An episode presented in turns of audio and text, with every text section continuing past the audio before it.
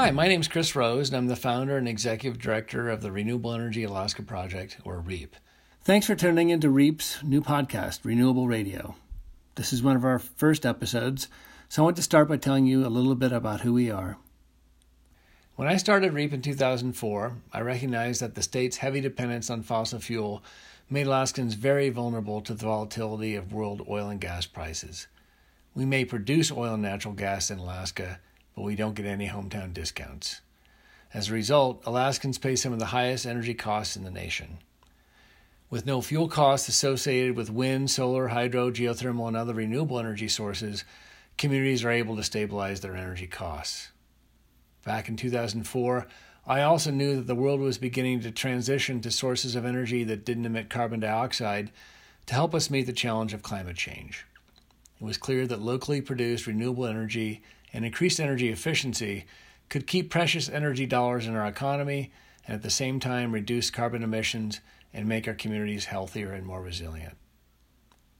For the last 16 years, REAP has prided itself on bringing together a diverse group of stakeholders who all share an interest in the way we produce and consume energy in Alaska. Today, REAP is a coalition of over 75 dues paying member organizations that include electric utilities, nonprofits, Alaska Native organizations, and businesses. Through REAP's educational programming, we show thousands of K 12 students in Alaska every year how science, technology, engineering, and math are a crucial part of the energy transition that's occurring around the world.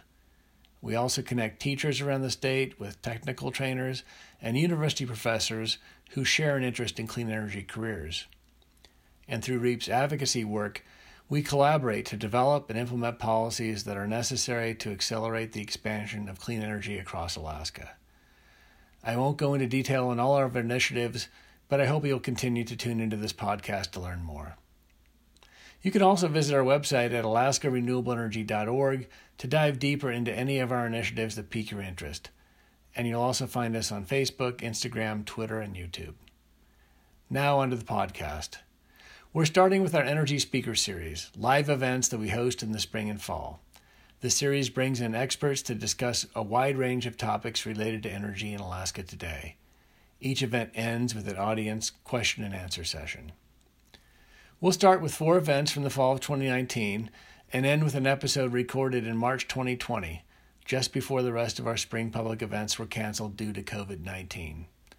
The five topics featured are electric vehicles, building a clean energy economy in Alaska, pathways to clean energy in the rail belt, tidal and hydrokinetic energy, and building science. Please be sure to subscribe to hear our latest episodes. We're working on more material right now, and we'll be releasing those in the near future. Follow us on social media and sign up for our newsletter on our website, alaskarenewableenergy.org. With that, we'll tune into our first live event from last fall electric vehicles. Thanks for listening. Now, on to tonight's evening. Um, we like to hold these public events. The speaker series is something that we've done uh, for a couple years now, and, and we did one in the spring, and we're happy to do one in the fall. Um, we're really excited to be able to offer these for free for you, and we couldn't do that without our sponsors. So I'd like to thank our sponsorship first. Um, our leading sponsors are BP and the Municipality of Anchorage Solid Waste Services. Um, supporting sponsors are the Denali Commission, Doyon, Chugach Electric, CIRI, the Alaska Center, and the Anchorage Museum is an in-kind sponsor uh, giving us this space. So for tonight, I'm really excited about hearing uh, hearing about electric vehicles some more. Um, just out of curiosity, who was at the Clean Power Happy Hour two weeks ago? Just show of hands. Couple people? Great. Well, this will be um, a great addition to that conversation. Um, and uh, you don't have to have been there to enjoy this one, um, but if you were there, this will kind of build off of some of what was talked there and, and dive into some more of the nitty gritty. Um, yeah, and, and, going to that event and, and from getting ready for this event, it's, it's pretty obvious to me that people are interested in electric vehicles. Um, it seems pretty clear that electric vehicles are coming and headed our way. Um, everybody, you know, all the major manufacturers are working on them. Um, and some of the experts are saying that within 10 years, electric vehicles uh, will be the only ones being produced. There will be no more internal combustion engines being produced within 10 years. That's maybe a, an accelerated timeline, but the idea is that it's it's happening and it's coming our way. Um, so the idea behind this conversation is to figure out what we can do to be ready for electric ve- vehicles, what we can do along the rail belt um, with the utilities to be uh, prepared and, and be able to welcome kind of this new new wave of energy of transportation. Um, so yeah, I'll just leave it at that, and I'll introduce our. Uh, we've got one presentation, and then we're gonna have a moderated panel discussion, uh, and then we'll do a, a, good question and answer session at the end of the uh, night. So just hold hold questions to the end. Um, and with that, I'll introduce uh, our presenter and moderator, Shana Kilcoyne.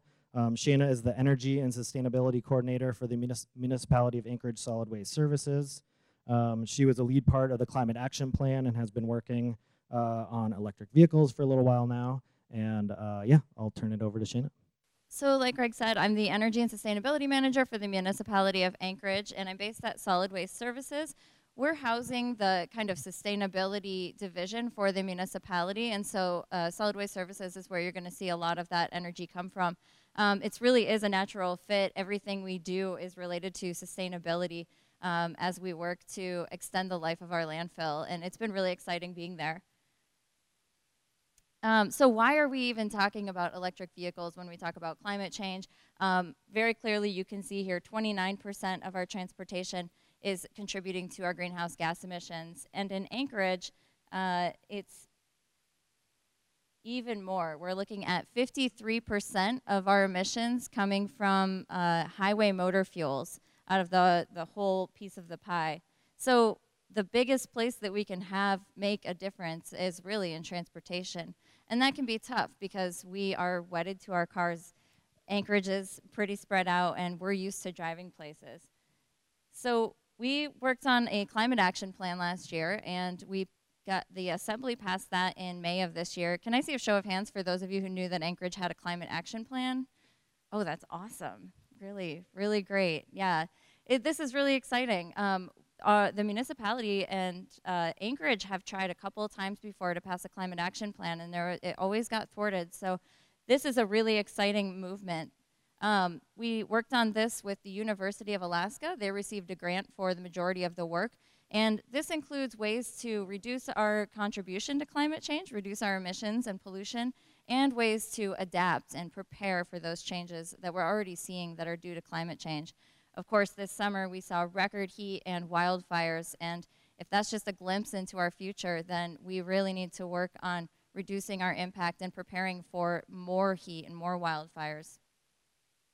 So we worked on seven different sectors within the climate action plan, and I'm only going to talk about land use and transportation, specifically what the municipality is doing in regards to uh, electric vehicles and hybrids. So first of all, um, we're looking at our fleet. The municipality drives a lot of different vehicles during the day, and so we look at how can we finish our mission and save money for our taxpayers and save fuel. So one of the ways we're doing this is our police department just received 20 hybrid SUVs. So this was not a big decision. It just made economical sense when they looked at the savings in fuel that the police department is going to enjoy just by driving these. And in fact, out of this, um, these savings, most of it is from just idling. You see police cars all the time idling. Um, they have to keep their equipment on. They have to be ready to go at all times. Uh, and so the majority of these savings are just from sitting and not even moving. It's actually really exciting. So we've got 20 of these, and uh, each one is expected to save about 1,200 gallons of fuel every year. So if we just look at $3 a gallon, over six years, each of these vehicles is going to be able to save about $23,000. And that's at $3 a gallon. So if prices go up, we'll be saving even more. Uh, we have a lot of vehicles within the municipality, and um, we're looking at where we can electrify, where we can save money. Electric vehicles are very efficient. So our, we look at our, uh, our garbage trucks, and those are getting about two and a half miles to the gallon. We've been trying to buy an electric garbage truck for a while now, and it's hard. It is an emerging technology. It's a big vehicle. Um, it's also a loud vehicle. So if we can get an electric garbage truck, you will have to actually remember to take your trash out as opposed to hearing it come down the street and running outside, which I do regularly, um, to take your trash out. So there's lots of opportunities here. In fact, we also have an all electric, it's the muni- municipality's first all electric vehicle, the Chevy Bolt. Um, we've named it Sparkles. Um, it's very shiny and pretty. Um, and here it is charging at uh, Anchorage Community Development Association's charging station. I don't know if you know that this is available, but it's at the garage on 7th and G. And when you pay to park in that garage, charging is free here. So it's really exciting. Um, and so the municipality is looking at okay, not just our fleet, but what else can we do?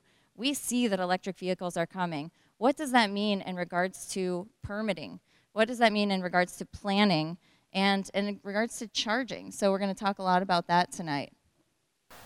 Basically, the idea is that someday we'll be able to buy an electric vehicle in Anchorage and you'll be able to drive to Fairbanks if you go to Fairbanks. You'll be able to drive to Valdez, you'll be able to drive to Homer and charge up along the way just like you do with gas.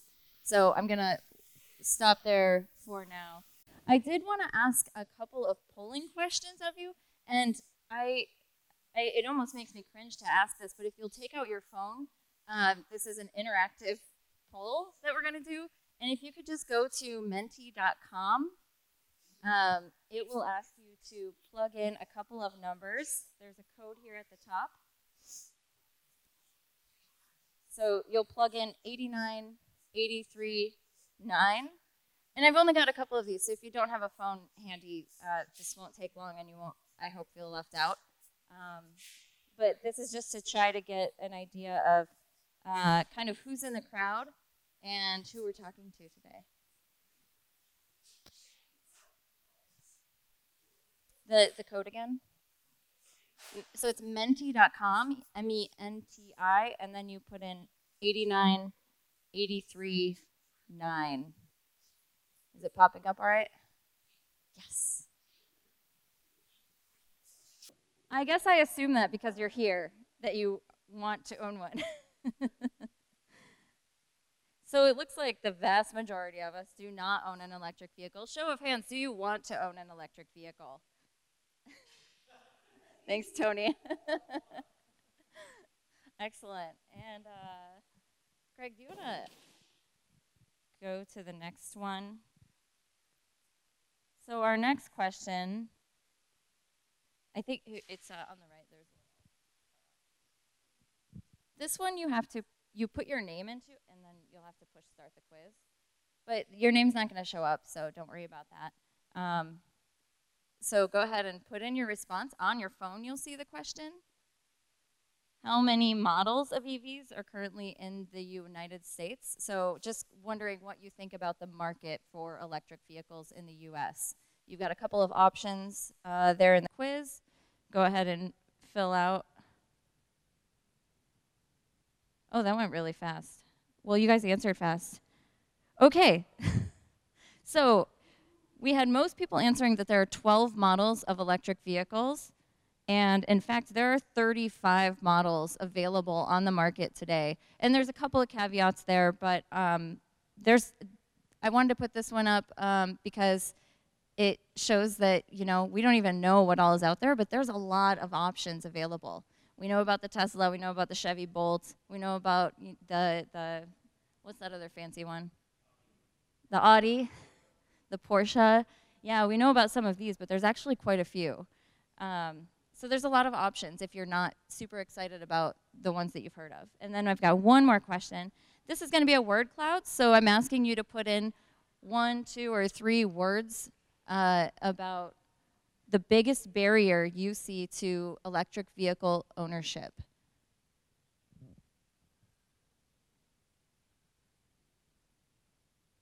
and it'll start popping up. The words will get bigger if more people put them in.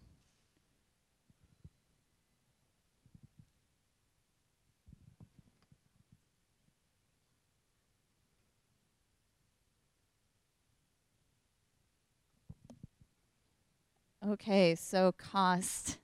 this is good. Cost, range, and charging are really going to be the main ones, and that's pretty much the the order that we thought that they would be in.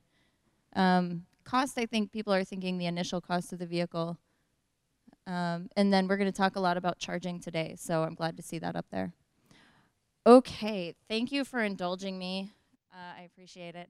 I'm going to introduce our guests now, and I don't know, you can do whatever you want with the. Okay. Thank you again for participating in that.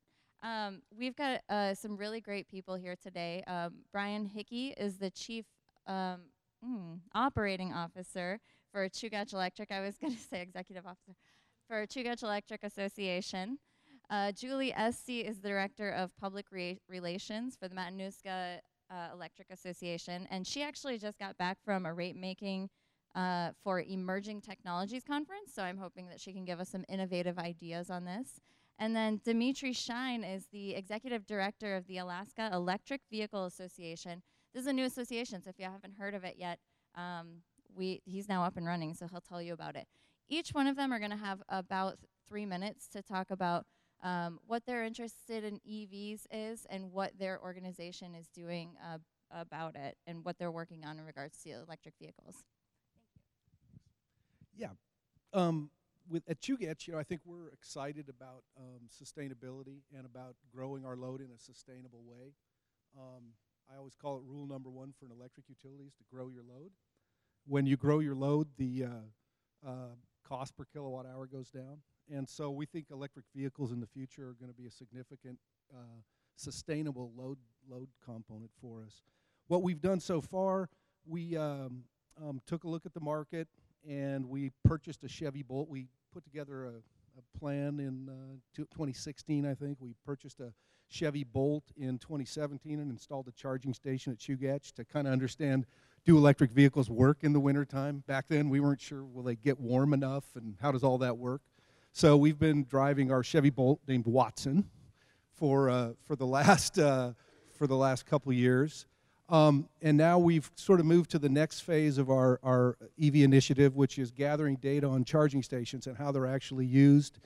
Uh, we put together a program. We were seeking uh, a co-op private partnership with uh, other um, with entities who are interested in installing a charging station at a hotel or a mall. We were seeking five uh, five uh, participants that we would share the cost of installation with, and they would actually own the charging station and then we would get data from it to find out how, how these charging stations are used, what's the actual, how often are they used, and what's the load that they actually draw. We have we installed our first one, I believe, on the 17th of September at Alyeska, at the hotel down at Alyeska, right near the tram. And we have four other, four or five other people who are interested, and we're working through the details of putting those charging stations in.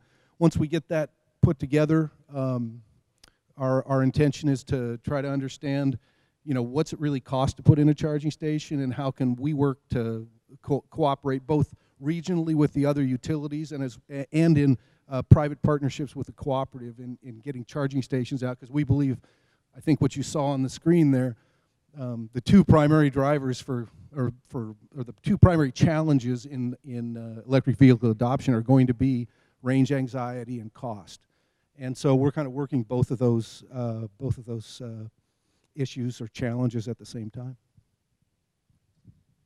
Thanks, Brian. Um, I'm Julie Estey, Director of External Affairs for Matanuska Electric Association, and that includes both public relations and also our member service department. And actually, the work that we're doing around electric vehicles is is focused on my um, my work with member service. We're very much seeing this as a member service. This is something that we've been hearing from our members that they're interested in. Um, we've seen it coming from the lower 48 for years, and so how can we get ahead of this technology? I'll be the first to say I'm not an expert on electric vehicles. There's probably far more experts here in this audience, and there's a few of them. We've got Josh Kraft, who's our grid modernization manager, who's been doing a lot of work. If I need to phone a friend, he'll be my first call. And then we also have Ed Jenkin in the back. He's our director of power delivery, and so we're all working as a team to look at what this means for MEA. Um, we've just spent the last few months surveying our members. It was an informal survey, not scientific, but we did it through Facebook um, with some incentives, and we found out pretty much what you guys showed us here. I mean, our main, we have 52 of the 800 people who uh, responded to our survey actually have electric vehicles. Um, and their biggest, the people who don't have them, the biggest concern is range anxiety, cost, and winter performance. So those are the same things we heard here.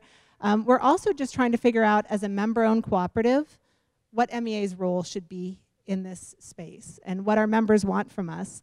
Um, how can we solve some of the problems, but what really is the role of a member cooperative? And as Shana mentioned, I was down in a uh, rate making, which is a total nerd, nerd town for people like me, but looking at how we can innovate um, and what are some rate designs around innovation in, in the utilities. So we talked about battery storage, net metering, and all kinds of things. But one of the things that was very stark to me there is we're kind of a different animal up here. Um, we're cooperatives. A lot of the rate design principles that we, I heard at the conference were all investor-owned utilities. And there are different motivations, there's different levers that we have as a cooperative versus an investor-owned utility.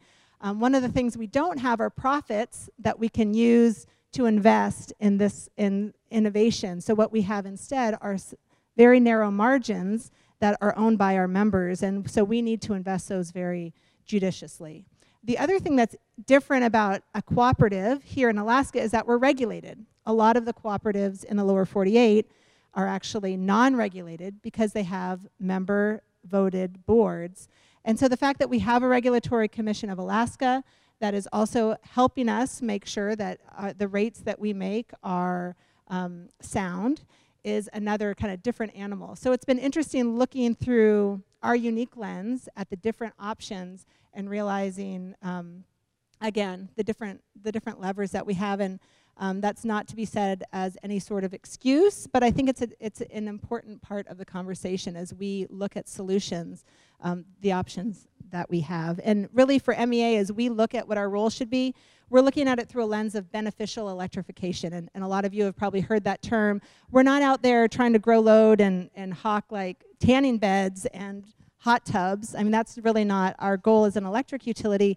Our goal is um, with beneficial electrification, how we can offset energy costs used from non-electrical use towards electrical use that could be more efficient for our members. Uh, many of our members drove to Homer recently. I can drive to Fairbanks, and uh, the issue is that not that can we make it to Fairbanks, it's just how painful and how much camping do you want to do while driving to Fairbanks. Something that normally in lower 48 or in Canada takes uh, just you know, half an hour charge in Alaska would take an eight hour charge because there is no uh, charging infrastructure developed. And we are, uh, we want to partner with uh, the utilities in a way that just to communicate what's needed and we don't need any grand uh, things, just a little bit of help to create the correct rate uh, to allow for level three charging in the state of Alaska and once we have the correct tariffs that reflect the reality of this new technology, and once they reflect the reality of how the technology is used, uh, we can see private businesses step in like uh, Electrify America, Tesla, uh, other business owners can buy and install uh, fast chargers. Uh, so yeah, uh, that is the basic idea of, of our organization. And, um, and we don't we don't just focus on Anchorage or uh, Mat-Su or you know Homer. Our idea is that we represent all EV drivers across the state of Alaska. We care about someone in Fairbanks being able to get in their car and efficiently, uh, effectively, safely drive from Fairbanks to Homer in one day. Right now it would take five days probably, but, but we want it to be one day, like a gasoline vehicle, because that's what an EV is designed to do. Uh, current EVs have over 300 miles of range. It's very comparable to a gasoline vehicle, so if we simply install the correct chargers, which the state of Alaska has the money now from the Volkswagen settlement. So the money is there, we just need to correct some of these rates uh, and make them refle reflect the current reality, and we can have um, uh, amazing new technology that can grow everybody's load. and everyone will be happy, beneficially. so that's uh, all I have. Thanks. Okay, thank you, everyone. Um, so we're gonna do just some some conversation up here, and then we'll open it up to questions in the crowd. Um, and I wanted to kind of, Dimitri, you started talking about rates and tariffs, and I want to back up just a little bit. We've got a crowd who, um, a lot of them want to own EVs, but don't yet own them, and so some of these first questions are going to be probably more towards you. Um, I'd like it if you'd talk just a little bit about what it's like to drive an electric vehicle talk about handling and maintenance and how you charge. If you could kind of start there, I think people would want to get an idea of that. Okay, so I charge like a simple um, uh, 220 plug, like for a dryer, for example. It's something like that. And I plug my cord into my plug, and it charges overnight. Um, it usually from if you want to go from zero to full charge, it will take it will take you overnight, probably eight hours to charge all the way up. Uh, what's nice about an uh, electric vehicle is, is that there is no exhaust. Like when my car is in the garage, I can just get my app and warm up my seats and uh, get the temperature in there just right. And um, then the, I load up all the kids and I drive them to school just like any other car. Um, that's pretty much it. Uh, the only difference is that you don't have to go to the gas station. Um, uh, so around town, if you're not trying, if there is no challenge of, for example, I'll, I'll tell you an example of what it's like to drive to Homer. I drove to Homer last week, and I got up two in the morning, and I drove to a wonderful place there. It's called Brew at 602. I got there about five in the morning, and my battery was to 30%, and there's some level 2 chargers, which are not fast chargers. Uh, and because of the lack of fast chargers, I crawled into my car, and I slept in my car for five hours. Uh, and then I crawled out of my car and went and had some waffles uh, at this wonderful coffee shop, and then I proceeded to drive to Homer. I got to, to Homer, and um, uh, there was an event to open up a level two charger our organization was in, involved in installing. And um, after a couple of hours of mingling and giving uh, test rides to everybody in the car, uh, I headed back to uh, Soldotna and I got to Soldotna and I plugged in to the charger again and I crawled back in the car and went to sleep for six hours. And then I got up at 11 and I drove home um, and I got home at two in the morning. So it was a 24-hour trip, which you know having a correct fast level three charger would make that would cut that trip down to like by 11 hours. I could I could be home 11 hours earlier. I would not and like it's a wonderful location, but there's some like at nighttime some kids pulled up and I think they were like doing some kind of deals and I got very nervous. I was like, is this how my life is going to end? and my electric vehicle in the back of it in fear. So this is why uh, it's very important that we get level three charging in Alaska so people can enjoy their electric vehicles and uh, just drive them like normal cars. What would that trip have looked like if there were level three chargers on the highway? Yeah, I would have left home, say, not at 2 in the morning. I would have left home because I had to be at, in Homer by uh, 1. I would have left home you know, at uh, 11 or so, maybe 10 in the morning. I would have got to Soldotna around, what, uh, 1 or whatever. I would have charged for half an hour and I would have proceeded to Soldotna. I would have charged on the way back for half an hour, and I would, have been, I would, have, would have been home by 6 in the evening, you know. So, yeah, that's why charging is important. And so I'm wondering if, uh, and Brian and Julie, I'll ask you to jump in here too. Um, if you could talk about what it's like to drive an electric vehicle, how it handles, especially in the winter. I think a lot of people are wondering about that. There's a, a still a lack of models with all-wheel drive for all electric vehicles. Um, and then, uh, uh, what was the other thing I was going to ask? Um, maintenance. If you've seen, you have an electric vehicle, Watson, uh, and then Dimitri, what you've seen for maintenance. Um, we know that there's less parts, and we've heard that there's less maintenance. So I'd love to hear from you. Yeah, I've driven Watson around. Uh, it's it handles great. I'm amazed at how big this Chevy Bolt is. It doesn't look that big from the outside. I'm a pretty big guy, but it's comfortable. Uh, the heater's great. It's instantaneous. Turn the heat on, the car is warm. You don't have to wait for it to warm up, and it handles great. It it accelerates uh, faster than any vehicle I've ever owned. But I'm not a real fast vehicle kind of guy. It's so uh, I I think it's great. It handles well on the snow. I don't believe, and I, and I should have looked before I came down how many miles we've got on it now. I, any any employee in the company can check it out and drive it around, so I'm not sure how many miles we have on it, but I don't believe we've done any uh, routine maintenance on it at this point. So that was our experience with it. Did you want to add any? You're good. I see Watson at Koots sometimes. No, just joking. uh, what? Uh, no, I think like the thing is like uh, it handles just like any other car.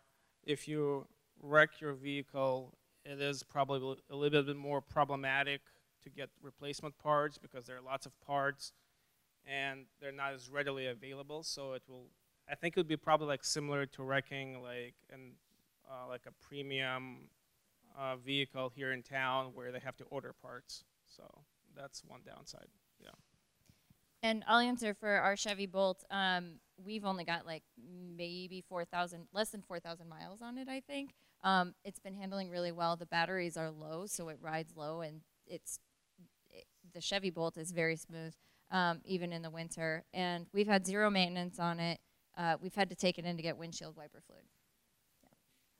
Yeah. Um, and just to add, I mean, MEA does have a hybrid that we bought in like 2011 or 2012, and so um, it's the it's a Chevy Volt.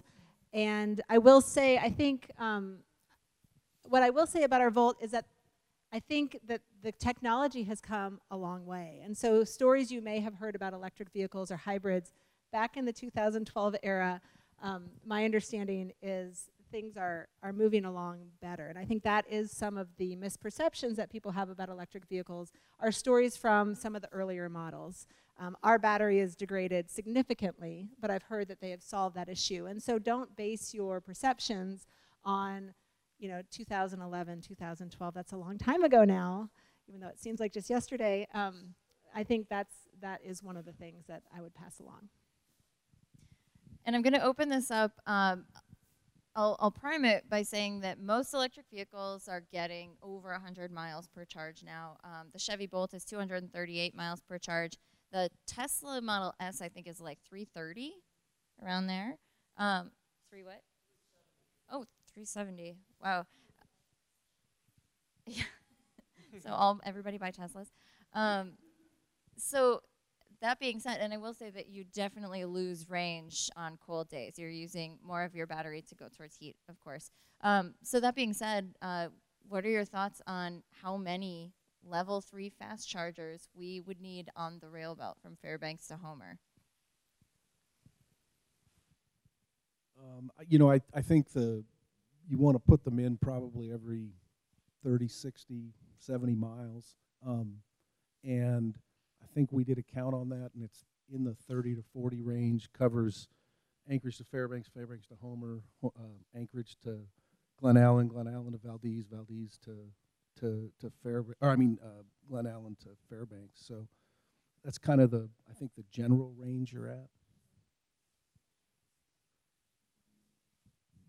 Well, I know, I mean, I heard Dimitri talk at the Clean Power Happy Hour. He said even if every utility put in one, it would be significantly, it would be a significant difference. And I think, you know, you can't assume that everybody starts at full charge at the same place. And so I think you do want some redundancy. I think also something to think about is at the outer edge of the service territories, the reliability, the, the grid isn't as redundant.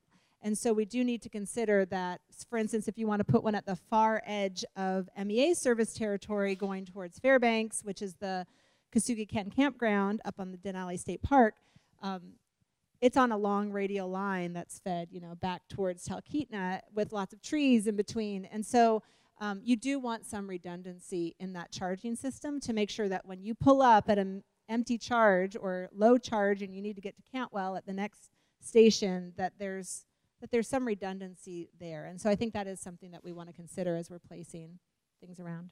Dimitri? Yeah, um, I think it's the nice thing about Alaska is that we're a big state, but you know our population is, especially all the EVs, all the people who would be driving the EV are kind of would have Fairbanks, kind of Anchorage, uh, Soldotna, Homer. So you can solve this lack of uh, charging situation pretty rapidly and at, at very low cost. And again, there is already state funding av available for these chargers. And again, level three chargers are more expensive, so they're like $50,000 a piece plus some additional um, transformers and things that would need to go in. But literally, if you put a fast charger at Healy, a fast charger in Willow, a fast charger in Anchorage, fast charger in Soldotna, you have just covered like 99% of EVs. And so that is, that is the good news, that we can solve this pretty rapidly with very little money and using probably some private funds as well. Uh, and for redundancy, you can have level two charging in between, which is just a basic 220 outlet would do. Uh, so it's not a very expensive problem to solve. It's not uh, a very um, hard problem to solve because all of this has been invented. It's all being used effectively. And um, what is what prevents some of this uh, happening are some fixed costs, which we will get into, I suppose, the demand charges and so forth, or what it will take to operate uh, a level three charger on a consistent basis. Well, let's just jump into that. We've uh, heard that you know level threes are really the crux of kind of opening up the road system, um, but we refer to demand charges as one of the barriers. And um, I don't want to assume that everybody knows what a demand charge is. That would be crazy. Um, so can you talk about, and maybe Julie, Bryan, this would be good for you to talk about how that works and what the barrier is there, why demand charges are an issue when it comes to fast chargers? so um, so on, on the on the Chugach system, uh, fast chargers are sort of in that 200 to 300 kW range, kilowatt uh, peak demand range, which puts it into what we would call our large general service commercial class. Um, that particular class of customer for Chugach and I think for the other utilities um, has a demand charge, and, and the idea behind a demand charge is that we build out the electric system to serve that load for its peak demand, but that peak demand only occur, occurs relatively infrequently during the year. And so the cost for constructing that lar- that facility that meets maybe your peak that occurs an hour or two a year has to be recovered somehow. And we recover that through a, a, a charge that's associated with your demand as opposed to the actual energy you use. Um, and demand. So that's what a demand charge is. Um, on the Chugach system, uh, a, a large general service demand charges about 20 $22 per kW. So if you used uh, 2 kW, which is your peak for that month, then you would pay the $44 charge, uh, a demand charge for that. Um, I know uh, Commissioner Scott's here, and I think there's been some talk of creating some sort of a workshop where the Road Belt group could come together and talk about ways that we could perhaps uh, um, adjust that for electric vehicle charging stations and make an exception for that. Uh, I don't think it's a big um, financial issue for the utilities, but what it is is an, issue related to the fact that under Alaska statutes, electric rates have to be just and reasonable. And so we can't give a, it's difficult to give a, a, a make an exception for a specific member of a customer class without making it for all the members in that customer class. And that's an issue that we would have to work through with the commission. And uh, so I think that's where we're at on demand charges.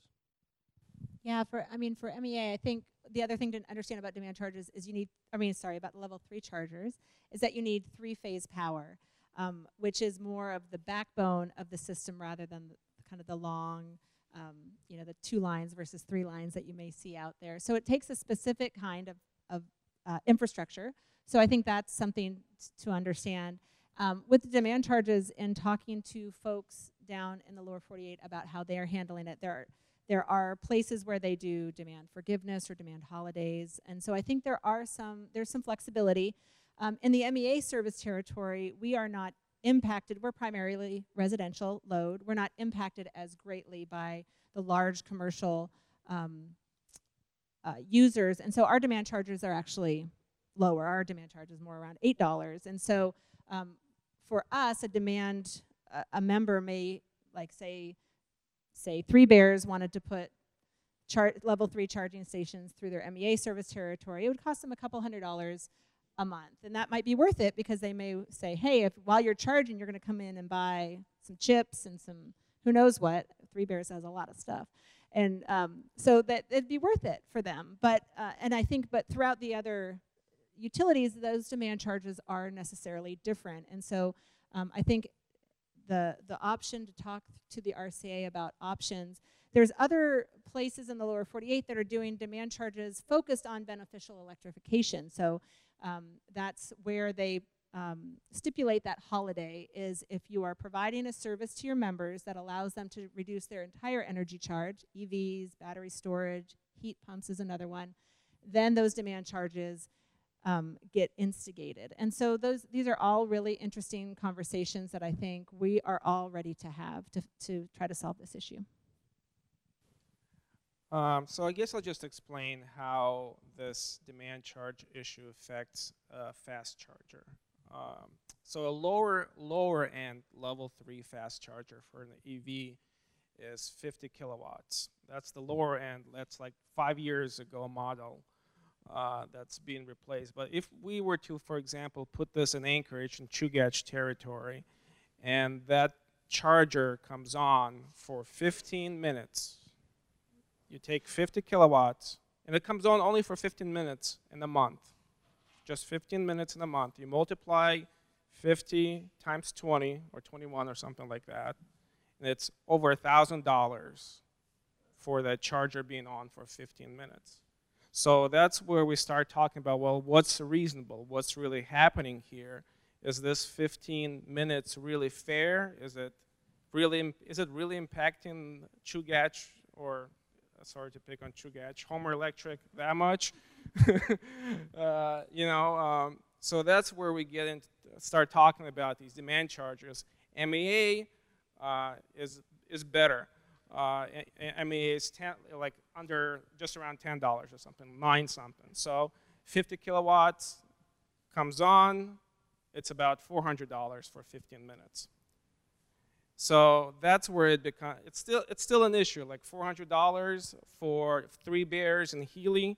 Like, they're gonna say, we're gonna pay $400 a month for a customer to charge one time. Like, that's how many EVs we get through Healy, maybe one, two, three, and we're going to pay $400. There's no way we're going to recoup this $400, and that's what prevents uh, Three Bears from putting, putting in a charger.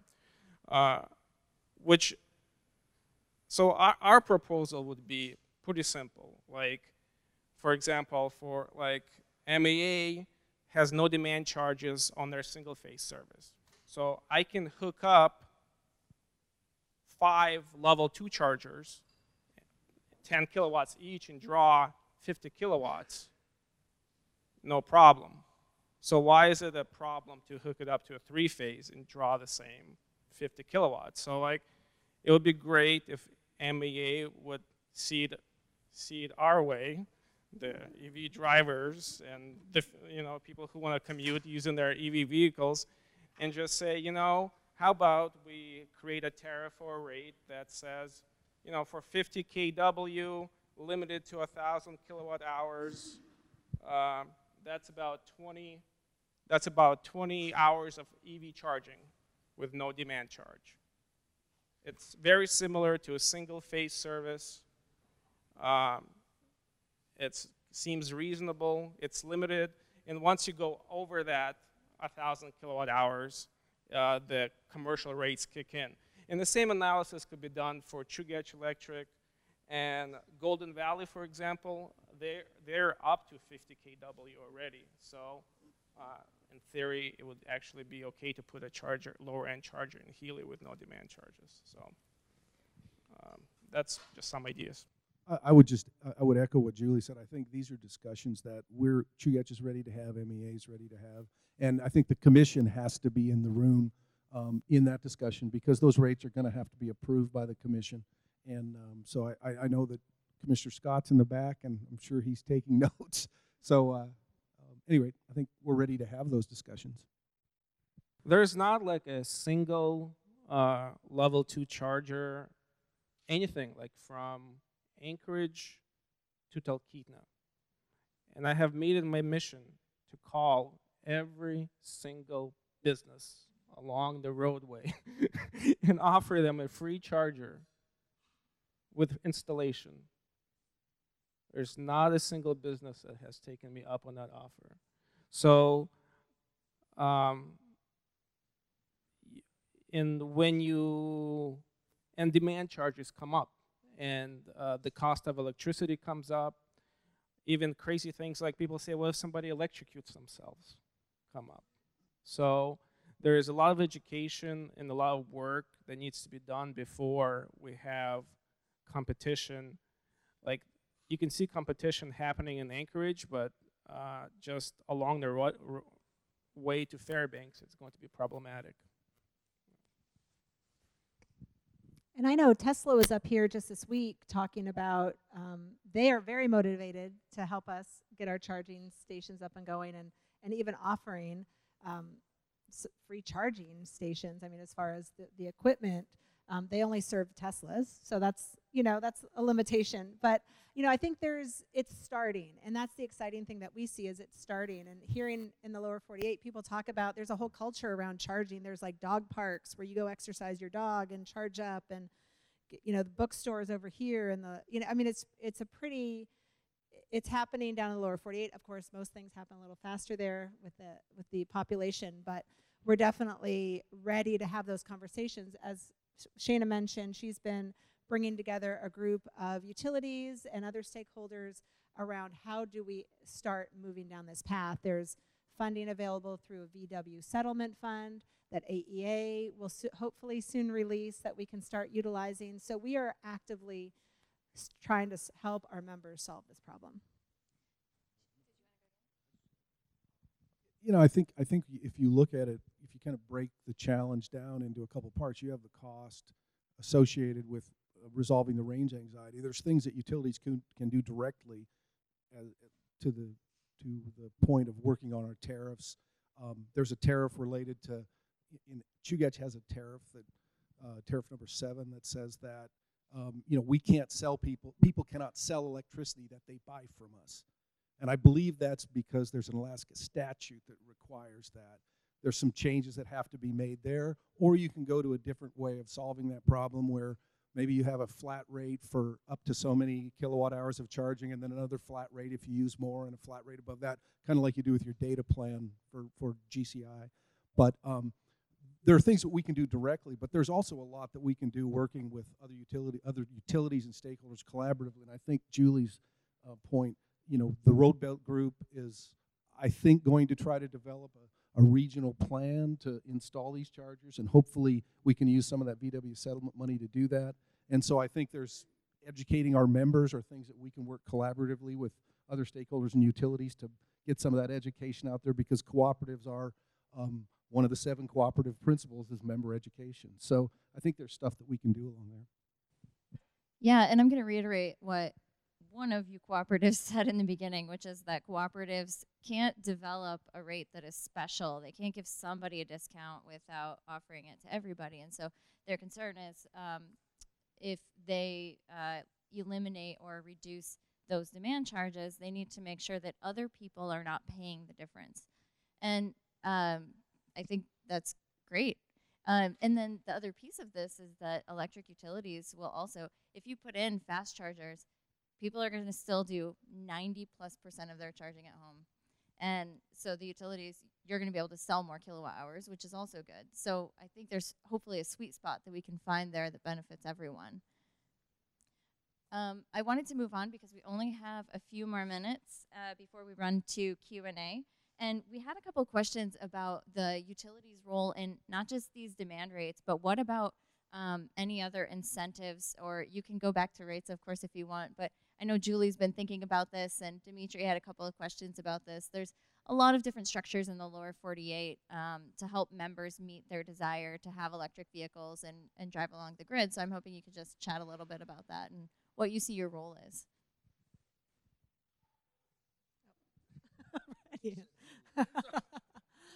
well, I think you know that is one of the questions we're trying to ask. As as Shana said, as we look at, um, we have margins that belong to our members and how those are able to be spent. Um, one rate, one group can't be subsidizing another group, and so we need to be uh, very judicious and creative in how we make this happen, so that anything that we do shows benefit to the rest of our members. And I know one thing that's been brought up to me a lot is time of use rates. You know, can we do time of use rates? Why isn't that happening here? Um, and I think that's definitely something we should look at again. MEA just did a rate case a few years ago, and because of the new generation suite on the rail belt, because we are sharing power more amongst our, ourselves, there's very little change in, um, we talk in heat rates, but in the cost of producing power um, during different times of day at this point. And that doesn't mean that there that there may not be now. That doesn't mean that there aren't other benefits other than just heat rate, um, as far as you know, reducing peaks around maintenance, around new generation, the next you know build out of new generation around gas aggregation. So I, there's some things that definitely need to be worked at. But as I was listening to the folks at the utility conference this week, um, one thing that I my eyes were opened at is that most of the time with time of use rates, yes, the off peak rate is lower, but the on peak rate is higher. And so that's doing more of a cost based rate. So it's not just that you get a discount if you charge at night, it's that if you use power during the peak hours, you're also paying more. Like there was the Colorado utility um, was it was three and a half to one. Most of them are two to three and a half. So their off peak rate was eight cents, but they were paying 28 cents during on peak. And to me, 28 cents in Colorado just seemed shocking. But so it's an it's a good conversation to have, but I think we need to have that conversation with our eyes wide open. It means that we're shifting more towards rates that are very uh, much more focused on what the costs are to make that power during that time. Right now, it's more of an average. We take our total revenue requirement to make the power divided by the kilowatt hours that we expect to have, and that's the rate that we propose to the RCA. I mean, that's very oversimplified, but um, a, a, time of use rate would would adjust that, and that comes with benefits, but it also comes with trade-offs. And I think as we have that conversation, that's just something to keep in mind. Um, it's not this kind of golden egg that that is ripe for the for the taking. It, it's going to take some conversation and and some some real understanding of what that means. Yeah, I think what I just like to add is that you know um, when the street light was invented, electric company, electric utilities took notice, and I was just looking at the rates. There's like 10 tariffs for a street light. There's like a street light with a, with a wooden pole, street light with a metal pole, straight like so. There's like 10 different tariffs for a street light. So electric vehicles are a big deal, and what's happening now, they're getting pushed into uh, categories that they're not. You know, they're not a large commercial service. Uh, the overall load on the system was very small. It's uh, intermittent, uh, and if we if we really analyze what it is, I'm sure we can come up with a rate that allows for us to have level three charging, fast charging on the system uh, at rates that don't uh, prevent installation of uh, uh, charging infrastructure in the state of Alaska. And, and from MEA's perspective, I mean, Dimitri has excellent points. Right now, we're working with our current structure because that's what we have. Um, and that's why we need to start having these conversations and doing the analysis and making decisions with eyes wide open about all the um, all the costs and benefits of what we're doing. But he makes excellent points because that's what we're doing. We're force fitting into what we currently have. So we're looking forward to extending and expanding that conversation. So I've been directed to move to questions from the audience, which I'm really excited about. And um, I don't know if uh, Greg, you want to help with the microphones. If you have a question, just raise your hand. Um, you got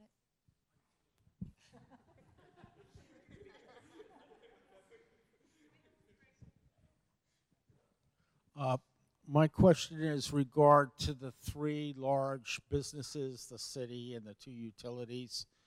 Uh, could you please state the number of vehicles that you use and the percentage of vehicles that will have a plug-in capability for each of the five years between 2020 and 2040?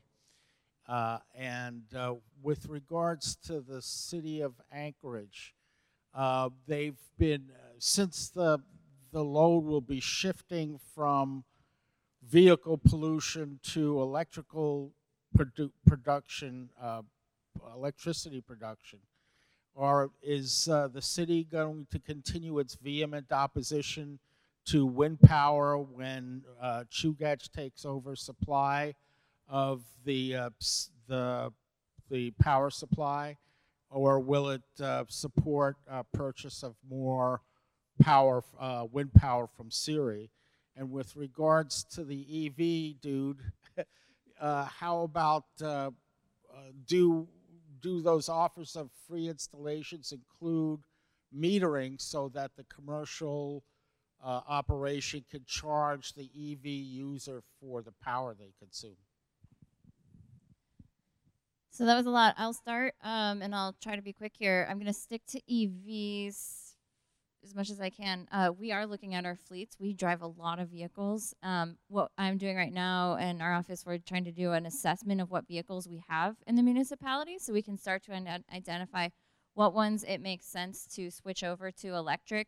Um, where will we save money and uh, reduce emissions? Uh, I'm gonna push it to uh, Brian on the emissions.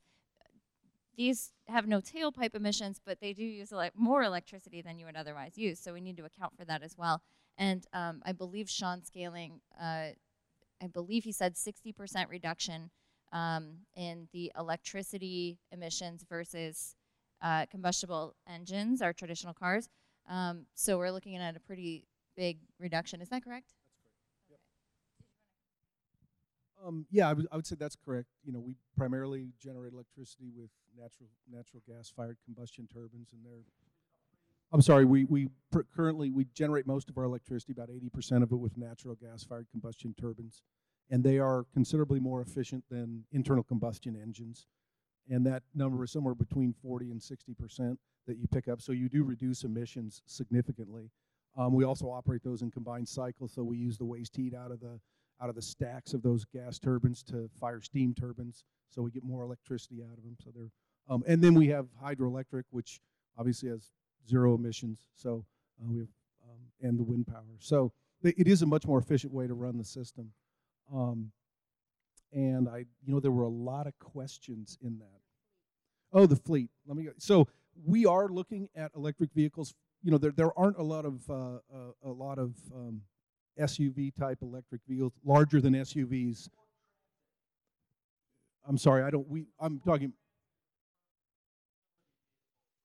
Yeah, I'm, I'm, I'm saying there are some of those in our fleet, but a lot of our fleet are large, larger, heavy, more heavy, heavy equipment, which isn't in that realm right now. However, going back to what's happening right today at Chugach, we we've put our fleet acquisition on hold until the acquisition of municipal light and power is complete, so that we can kind of look at the two two fleets and understand what they have and what we have and what we need to actually replace. But in that 2020 2021 budget, we will be looking at, a, at, at the ability to replace some of those smaller vehicles that we use with electric uh, electric vehicles.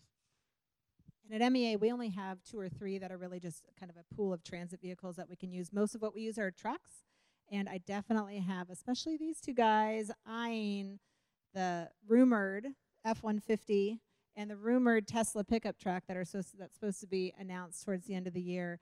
Um, so we'd love to understand what those are and their capabilities. I mean, since we are critical infrastructure, we need to have the vehicles that are able to to go where we need them to go. And but we're really excited about what we're hearing, especially about the F-150s. So more to come on that. But cur- and currently, we know nothing about like the large bucket trucks, um, which is really what does a lot of our mileage between pickup trucks and the bucket trucks. So um, more to come as the technology improve, improves. And I think you had a question for you. I was just going to add, how cool would it be if MEA had like a big electric monster truck And Chugach had Watson and Sparkles, but MEA is like cruising around. Yeah, that would be awesome. Uh, about uh, to, about the chargers. So what we do is we uh, get your free charger. It's a level two charger. We pay for the installation. We fundraise and we pay the installation. So typically, you're looking at a three to five thousand dollar property improvement. Now, if you're in Wasilla or Talkeetna, any place, you can maybe somebody will come and charge for an hour passing through town. So you're looking at maybe at ten dollars of electricity. So for you to install like a billing system and credit card reader and so forth, and like you know, it's gonna cost you like four hundred dollars in service fees just to operate the darn thing. So there's no meter. People come in, uh, plug in. If you want, put up a sign says you like my charger, give me a tip, and have a tip jar, and that will be like far more money than anyone will ever use out of that thing because no one generally no one's going to use a level 2 charger unless they absolutely have to no one is going to drive to Wasilla park there for 8 hours sleep in the car just to get $5 of electricity you know it's not something that happens so that's why we we skip the whole billing metering part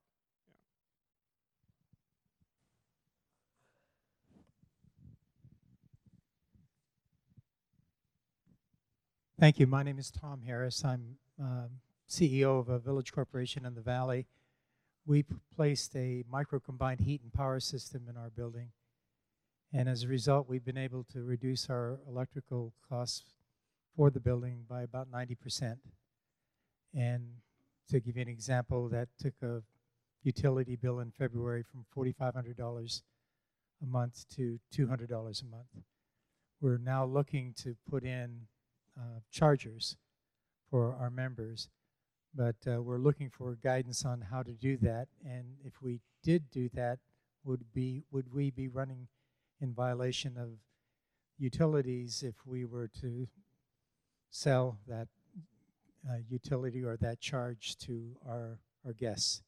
So that's a question for the panel. How does a private enterprise, where we have our own generation system, and uh, for discussion purposes, our cost of gas for the year went up $500. Our savings were in the $36,000 range. Um, I, I, believe, and, and I, so I'm not a lawyer, so and I'm not a regulatory person, so I, I, uh, but I know that under 4205381, the definition of a public utility is an entity that owns plant and uses it to distribute electric energy. And I believe that there may be, you would want to look into whether you would be regulated as a public utility in doing that. Uh, I'd want to know that answer if I were you.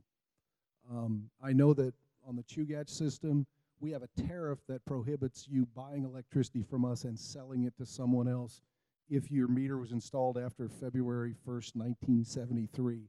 What's important about that date, I don't know. But um, I, I, believe that there is a statute that prohibits in 4205 that prohibits the sale of of resale of electric energy by non-utilities. But that's something that you'd want to research if you were going to do that. I, I can't tell you the answer to that, but that's a question that I would want to get an answer to. Well, I think you could charge a person a flat fee to park in a place and plug in. You can't sell them kilowatt hours of electricity. You could charge them 50 bucks to park there for an hour, but I think you couldn't sell meter them, and sell them electricity. But I believe that's the case.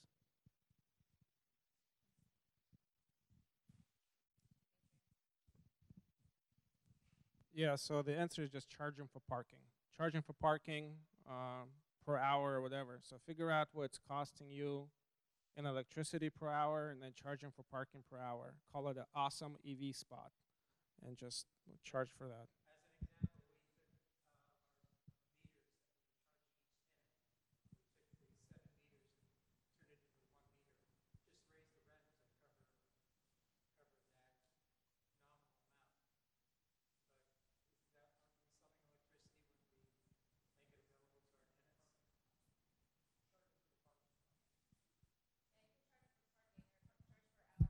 Charge for parking per hour.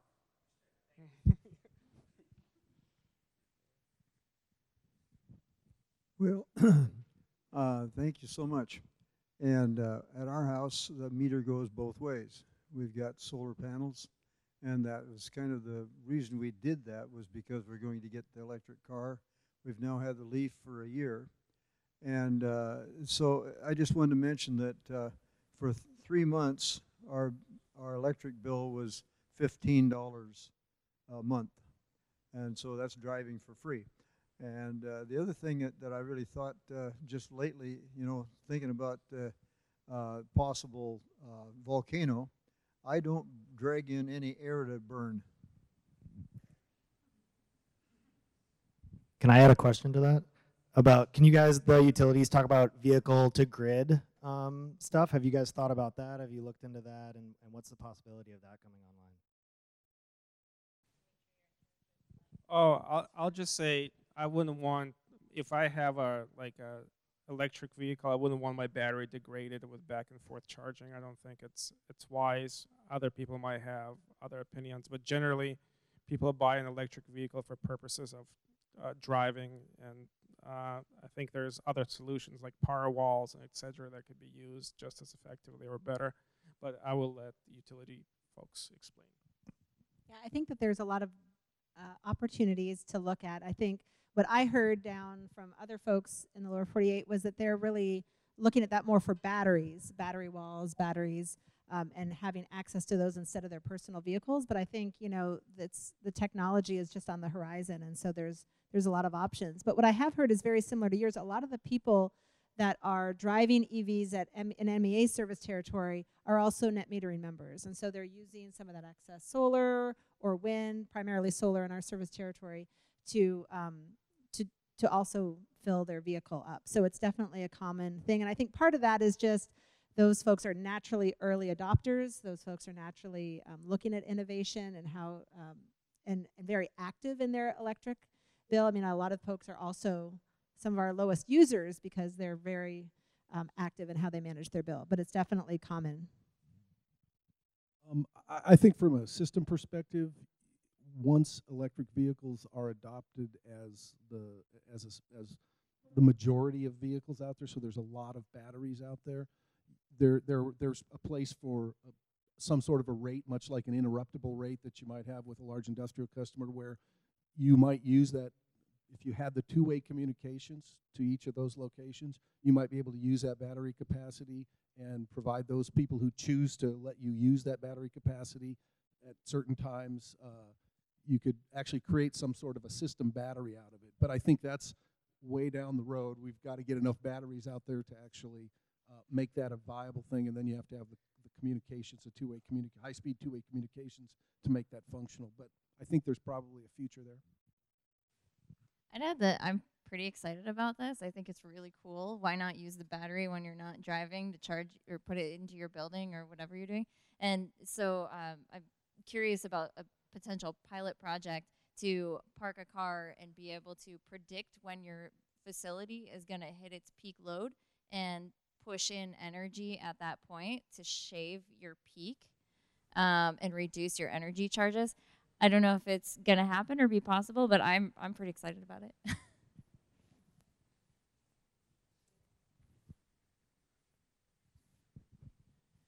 Hello. Um, so you talk about the garbage truck scenario. Um, in 17, 18, we piloted a bus in Anchorage. Um, and I thought that the pilot was to prove that buses can work inside the city. But we since handed it back over due to uh, being able to recharge it. Uh, I'm just curious as to if we move down that route, obviously the city needs to come up with a way to continue moving these vehicles, especially the garbage trucks. What is the plan, or if there is one? Great question. Uh, the pilot bus project, it was a pilot, so it was meant to only be four months during the winter. And um, I think we kind of got what we expected. It ran, it operated less than a diesel vehicle because it had to come back and be charged in the winter. And the problem there is that we have buses that run 18 hours a day, and so you can't have a part of your fleet running for 8 to 12 hours a day. That's a problem for us if we're not charging among the route. Uh, we're looking at charging among the route, but that gets very expensive. Um, for the garbage truck, that's much easier actually. Our routes are much smaller. everybody that we talk to, the route is not the limiting factor. They are all like, "Oh, your your territory is small. We can do this." And our garbage truck drivers even come back for an hour for lunch and can charge up. But um, that's not the limiting factor. It's just getting a truck. Everybody wants them. There's not many out there yet. They want to sell us 10 at a time. We're not going to do that. So um, yeah, it's the the bus pilot was good to inform us on this, but if anything, it encouraged us, even if we're not ready to go for buses. Yeah, hi. Uh, this is for Julie and Brian.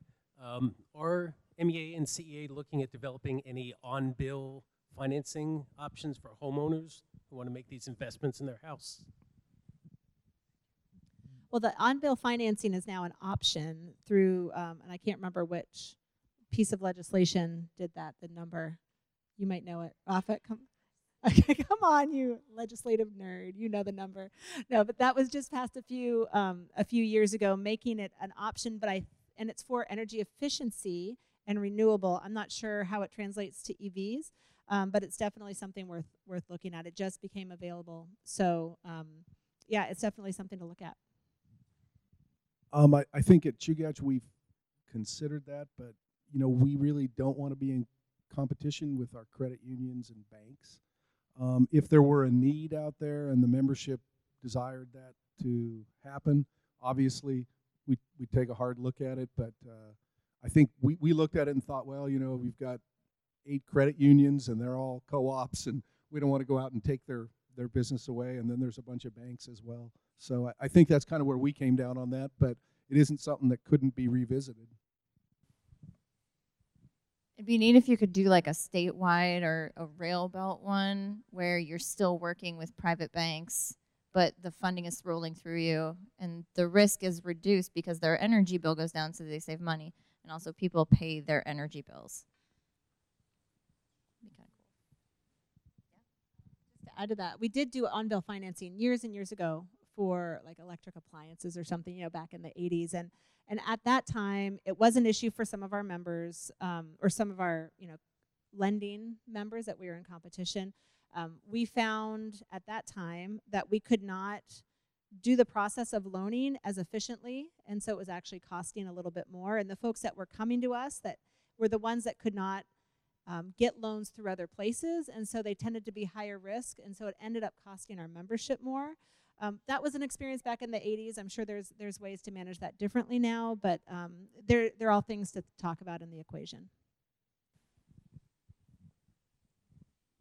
Hi, I'm Veri di Suvero with AKPIRG. I'm hoping you or maybe someone from AEA in the audience could talk about when the funding from the VW settlement will be dispersed um, to fund these projects. Thank you. I don't know if we have anyone from AEA, but I can answer it. Um, so there is a Alaska Energy Authority, our state's energy authority, got 8.125 million dollars in the Volkswagen Settlement Fund. A uh, bit of background: I forgot to talk about this. I had a slide on it, and I didn't talk about it. Um, Volkswagen cheated on their emissions testing, and so as a result of the settlement, each state got money for it. Alaska Energy Authority divvied it up, and basically, our road system is um, going to get $950,000 in grant money for charging infrastructure. And that's why we're getting together and saying, well, we need a, a plan. You're asking about when that's coming out. I don't. I don't know. Um,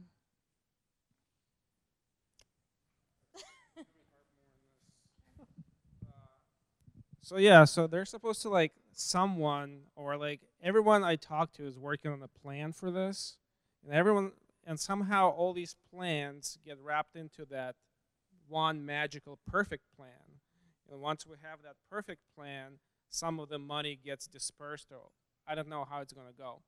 So the issue with that is that we can make this perfect plan, like, oh, everyone says, well, you know, it'd be great to have a supercharger in Cooper Landing, but like when you start actually asking people, there is no one in Cooper Landing who wants to put a charger there.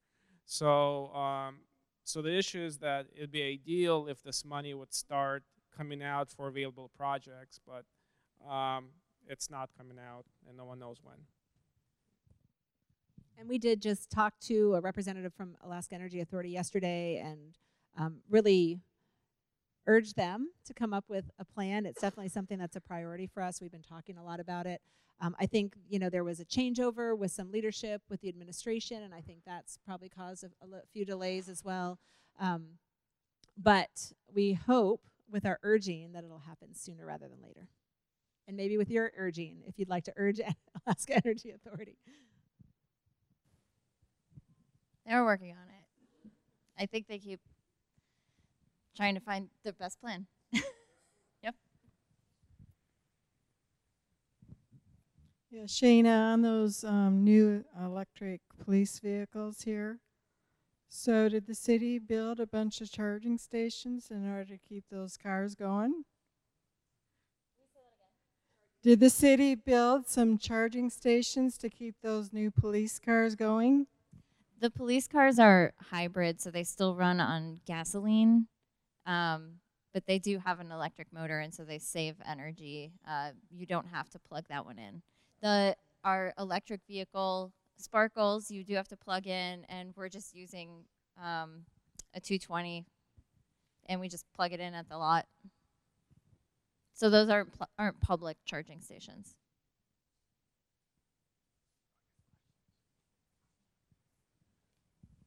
Um, did you see a difference when you did the bus um, testing uh, with the arc the cold weather? Did that does that have effect on how long the charges hold on the cars or anything like that?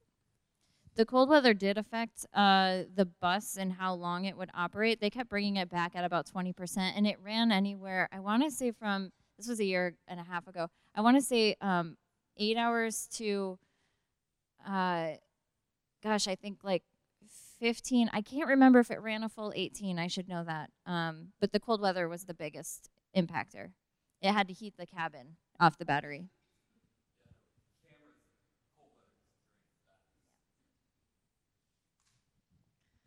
All right, so for those of you who don't know me, I'm Colleen Fisk, the education director at REAP, and I find this really fascinating. Of course, I want my own electric vehicle, obviously. Drive. I just drove down to Homer and back for an education outreach, and I would love if I could do that in an electric vehicle and not have to get up at 2 a.m. to do that. And I'm curious, um, a couple of you mentioned about misconceptions that are going on, and I'm curious like what you're thinking about education, what are the major misconceptions that you're seeing about electric vehicles, what can I do to help with that education outreach around misconceptions? Anybody who'd like to share on that? Thank you.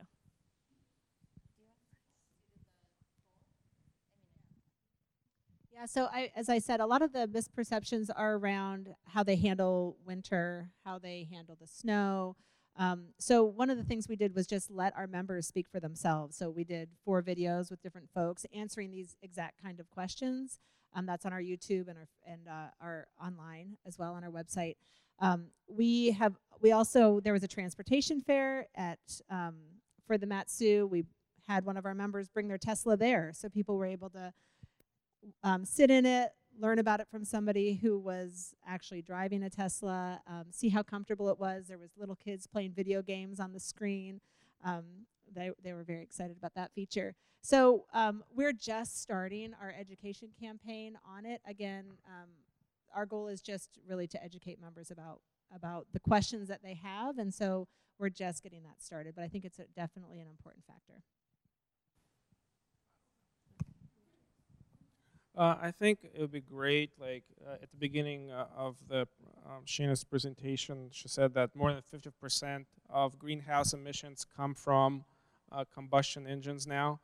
And uh, folks see climate change happening and they're worried and concerned and they ask what they can do. And you know, installing a charger, electric vehicle charger, is like the coolest thing you can do to fight climate change.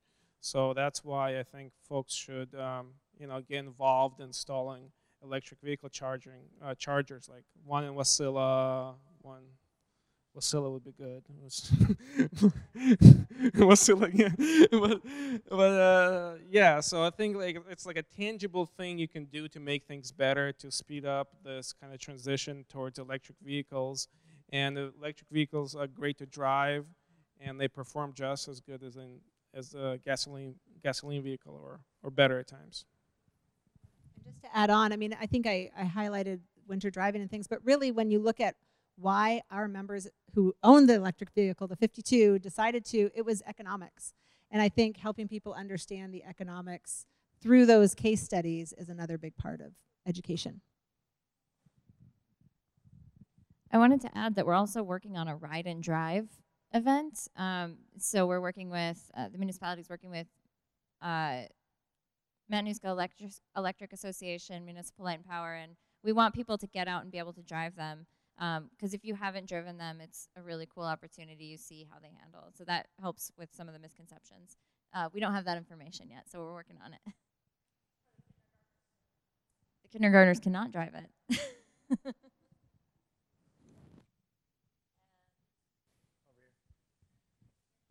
Um, one thing I wanted to mention about the uh, charging is I understand that in several charging stations um, outside and stuff, they use uh, used EV batteries to store electricity, so they don't have that peak, so they don't need the, the demand charge. It just they, uh, but they do have to pay for batteries up front before that.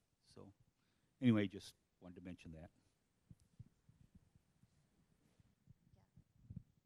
And there actually is a, a, a, charging provider that's working with Launch Alaska that has storage in addition to the, the, the direct charge. And so um, we're, we've been talking to them about the possibility of what a pilot could look like in our service territory. I think we have time for maybe one more question. Last one. What percentage increase are you anticipating uh, needing to provide for the electrical generation? And uh, what plans are you making to, uh, to either implement that in terms of your uh, power generation or your grid capacity to transmit the additional power and um, to provide clean power for the additional power over the next 10 or 20 years? Um, I, I think that at this point, we've run some preliminary numbers, and and uh, in the near term, um, it would take a significant um, 10 or 15 percent penetration into the auto market in Alaska would result in a seven or eight percent uh, increase in our load. Um, that's probably reasonable in the next, you know, five or six, seven years. Um, and those are not hard numbers. Those are kind of we did. I did some back of the envelope calculations. Um, we just completed reconstructing the generation fleet in Alaska. Virtually all the, the, the utilities have new generation, and we have we sized capacity into that for load growth. So I, I would say it, in that EV load growth isn't developed enough for us to integrate that into wasn't wasn't developed at the time to integrate it into that plan. And the next tranche of generation will probably be built uh, 15 or 20 years from now. And so We'll just have to monitor it as it goes along, and obviously, if it if, if it exceeds capacity, we'll bring in we'll we'll accelerate those plans and bring in more generation. But it sort of fell. This falls right at the beginning of a generation cycle, electrical generation cycle.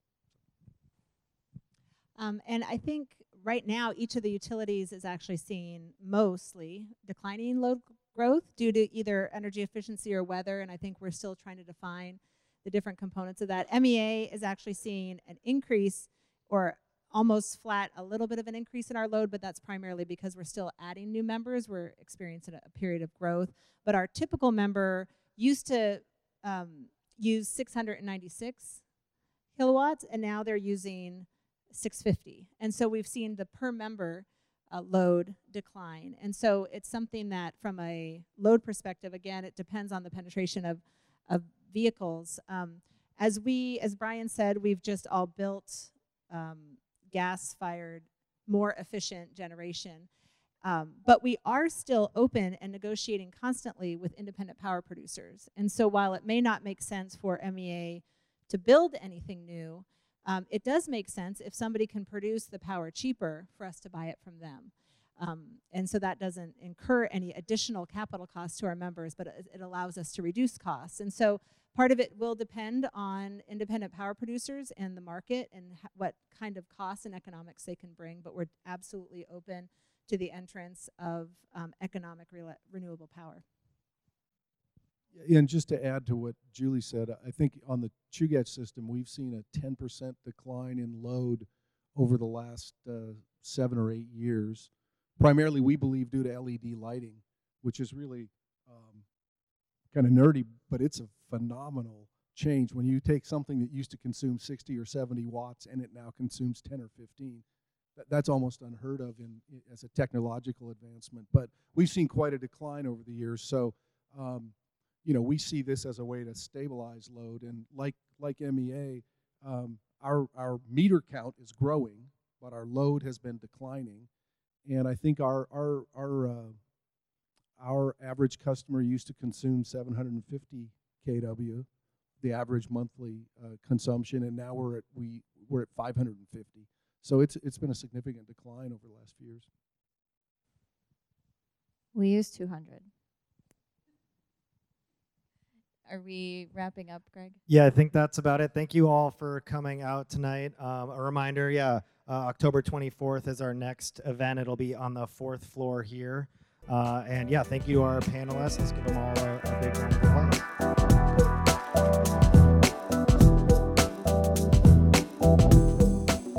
Thank you for tuning in to REAP's new podcast, Renewable Radio. Please subscribe to the remainder of the season to learn about building a clean energy economy, pathways to clean energy in the rail belt, tidal and hydrokinetic energy, and building science in Alaska. We also have new content in the works. We'll be looking at the history of the rail belt electric grid, how it operates today, and what changes are in the works that will help bring more renewable energy to the grid that serves 80% of Alaskans. Thanks again for listening, and we'll catch you next time.